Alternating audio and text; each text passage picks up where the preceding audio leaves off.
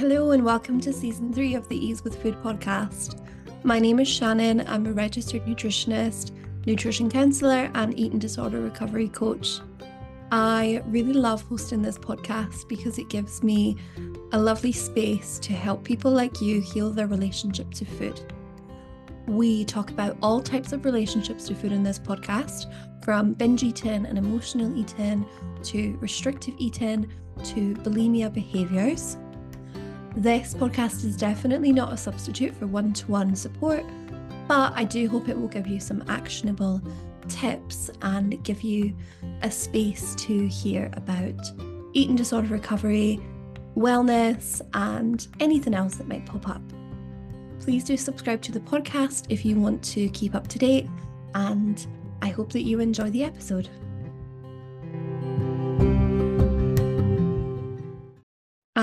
I just finished eating a white chocolate Reese's cup and it was really delicious. Would definitely recommend them.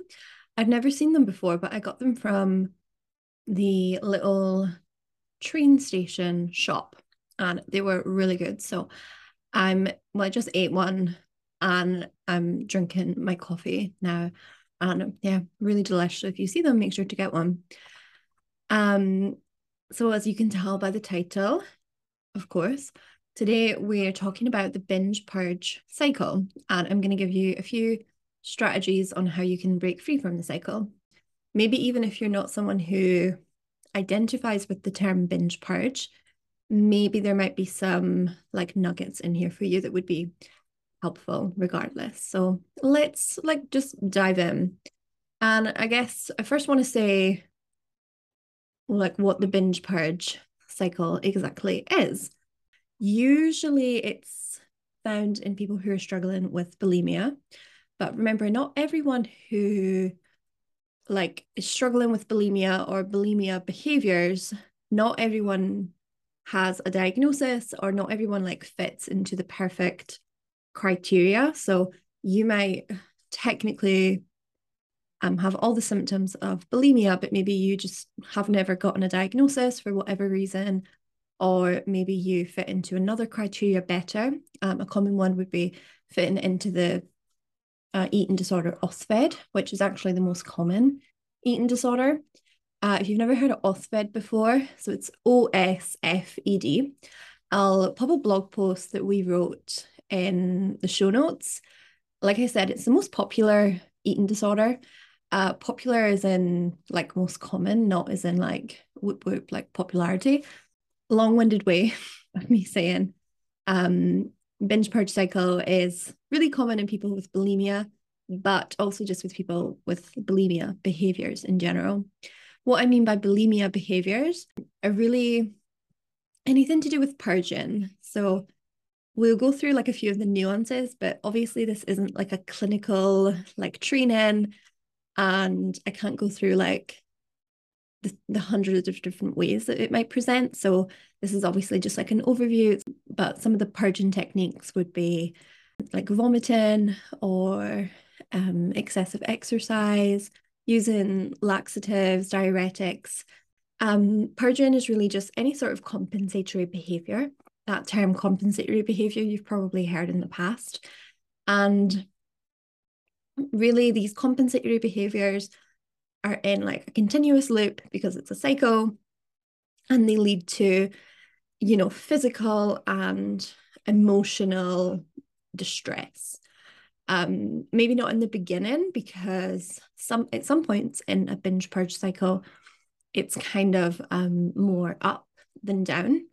I've had a lot of clients who when they're in um so it's almost like two phases, right? Like maybe two sides of a coin. Like there's the kind of binge phase and then there's the purge phase. You know, I've had clients who have been in the binge phase, and that's when they say they're in their like so called bad phase. And then they go into the purge phase, and that's when they're in like a little bit more of a controlled space. But then also at the same time, I've also known people who they almost have like the two sides again. One is binge and purge, and then the other is like restrict and being good. So I think it can present itself in lots of different ways. And obviously, like I said, it's really like complex.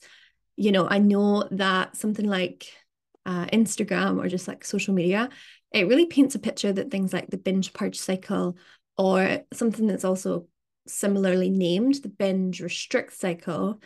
I know that they kind of, you know, pop it up on like a cute infographic and it's like, this is what it is, and like, this is all you need to know. But, you know, something like the binge purge cycle is, you know, it's like, it's a big deal, right? Like, it's not just kind of like something I can summarize in a few sentences, but hopefully you get the picture.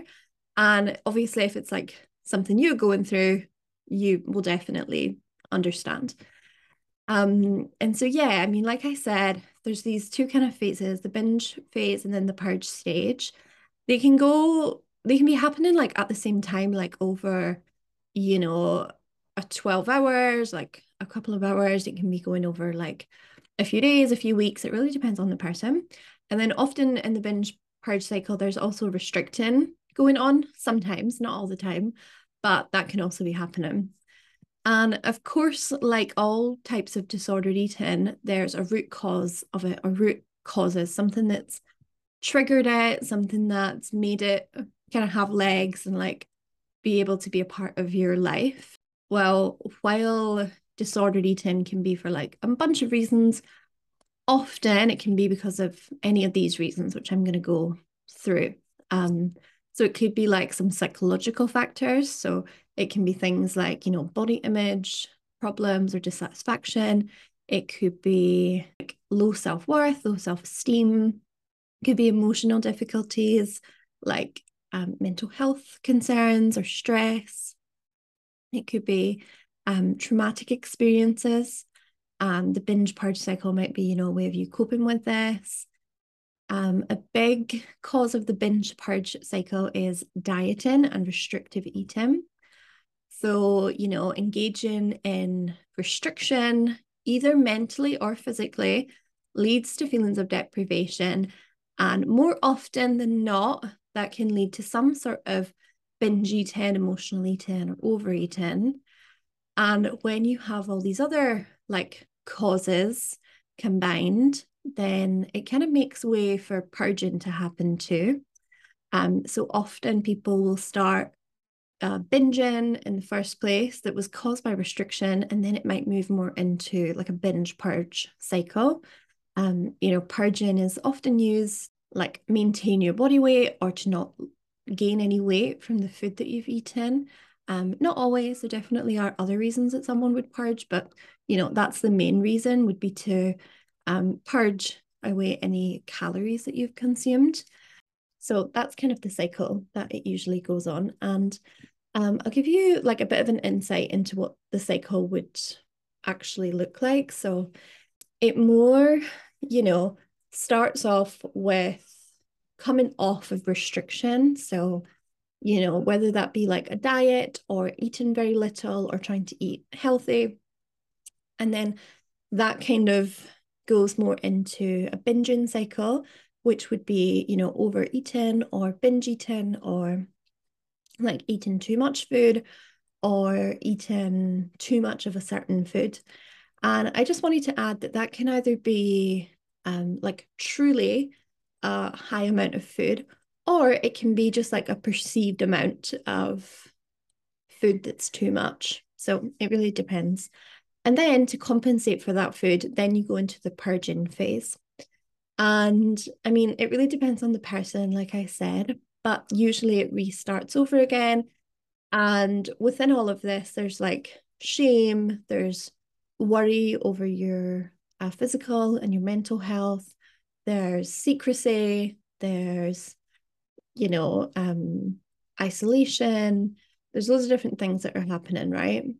Um, and so if you are going through being stuck in a binge purge cycle, I'm going to just briefly talk about some ways that you can um, like receive treatment for this just before I go into like any um, more like self-help strategies that you could be trying to implement.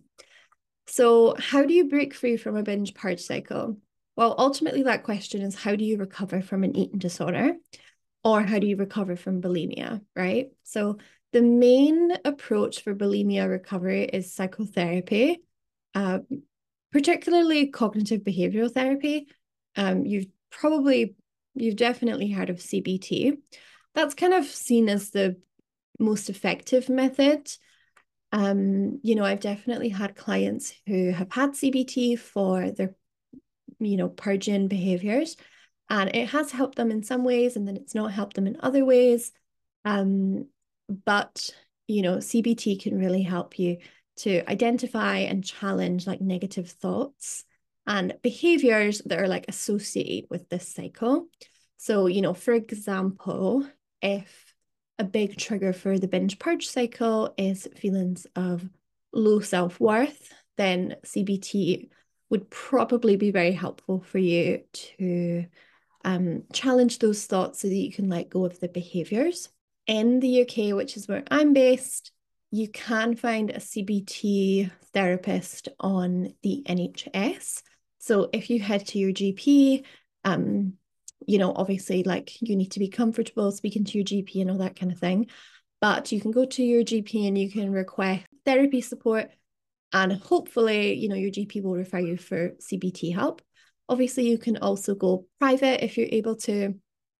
Um, and then, you know, myself and all my team at Ease Nutrition Therapy, we are also all trained in CBT for eating disorders. We are more like an integrative practice and we kind of weave CBT into all the other things that we help people with. So more like a blended method, but those are some ways that you might access CBT. Um, I just also want to give a shout out, a shout out to DBT, which is dialectical behavioral therapy. There's quite a lot of research and just like, you know, people like word of mouth kind of thing. Um, people talking about DBT for breaking out of the binge purge cycle. Um, DBT is basically like the big brother of CBT. And what it does that CBT doesn't do is it teaches you more about emotional regulation and dealing with the stress. And you might be thinking, okay, like what are what are these terms? Well, emotional regulation and stress tolerance are ultimately how you cope when things are tough. And I think this is like a really big root that's happening in people who are struggling with purging or people who have bulimia. And so I would probably recommend maybe looking more into DBT. And, you know, there are workbooks on DBT. Obviously, you can have a DBT therapist or you can have, um, you know, a professional who's a therapist or, you know, like a nutrition counselor who's trained in DBT as, as well. Um, so I think that that would be beneficial too. And then, of course, there's things like um, the work that we do at Ease Nutrition Therapy, which is more like a blended approach to help you.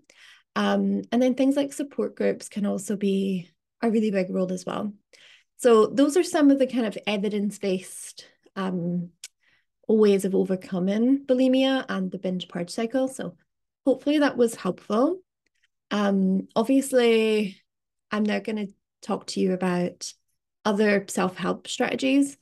But please know that the kind of most, I guess, you know, safest way and most probably most beneficial long term would be having a really good professional who could like really help you. Um, so that would obviously be like a specialist in eating disorders. It can take a long time to recover, but um, you know, I've definitely seen people recover and break free from the binge purge cycle. So I hope that you do well on your journey as well. All right, so let's dive into some of the ways that you can like help yourself in the here and now. So I did mention the support groups, which you can find. Um, I'm not the biggest fan of this charity, but I will tell you about it because I think it's one of the best options. The eating disorder charity in the UK, Beat, they have like support groups that they run. Like I said, I'm not like the hugest fan of them for reasons I won't go into, but they could be an idea for you. Um, there, I also mentioned DBT, which you can have like a workbook for DBT. If you literally just search, you know, DBT workbook, there's a really amazing one, which is, I think it's a purple cover with like um, a flower background. I will pop a link to it in the show notes so you can have a browse at it. And I think that would be really helpful if you maybe have like a couple of hours at night to go through it. Um, I think it's like a fantastic resource. So that's what I would recommend. Okay, now let's go into some other like strategies that you can do um, in the here and now on your own. Okay, so the first one you can probably guess is definitely self care and self and stress management. So, you know, often stress and a lack of self care and a lack of that emotional coping that I spoke about, usually those are like very prominent in people who are struggling with purging and binging. So, you know, I recommend focusing on self care however you can and trying to take care of yourself emotionally. I know that is like really a difficult ask when you're stuck on this binge purge cycle, but try and find a point that you can start to implement some um, self care. Even if it's after binging or after purging, it's still like going to be effective for you. Give me just a quick sec because my little kitty cat is wanting out the room.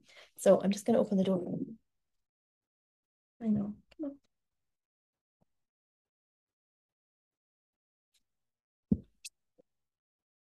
on. Okay, I'm back.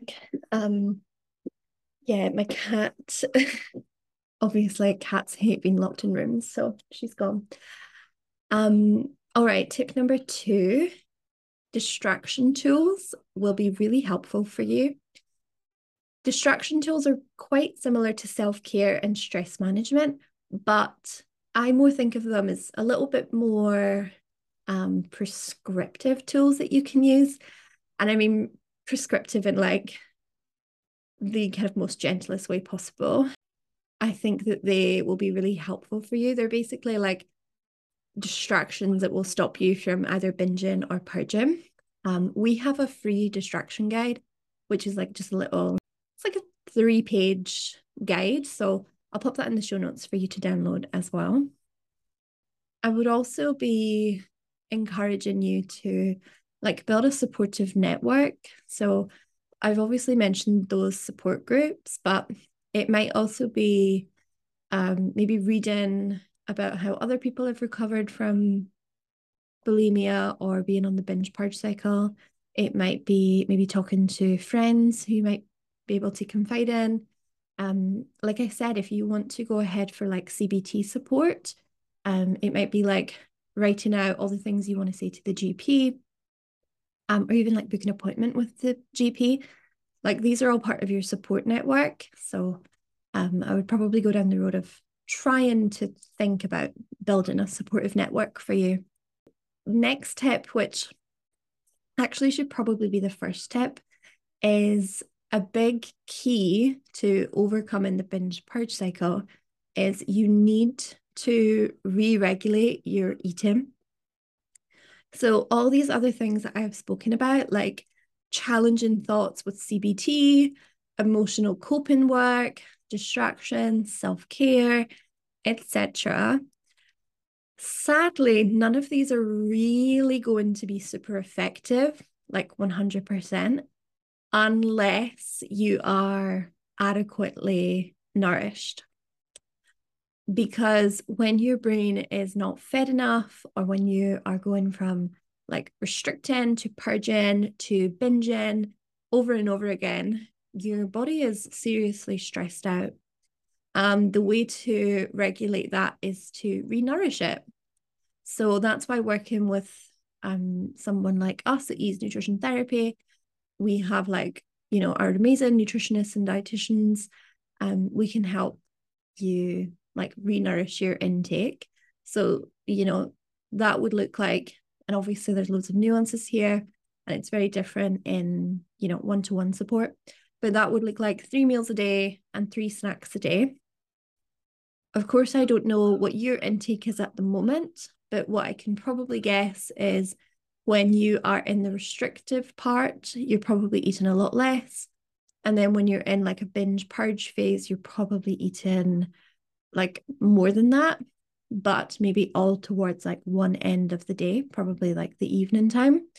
So, a key part of recovery is having your intake be balanced throughout the day. And obviously, this comes along with like things to do with weight gain, things to do with um, permission, things to do with guilt around food.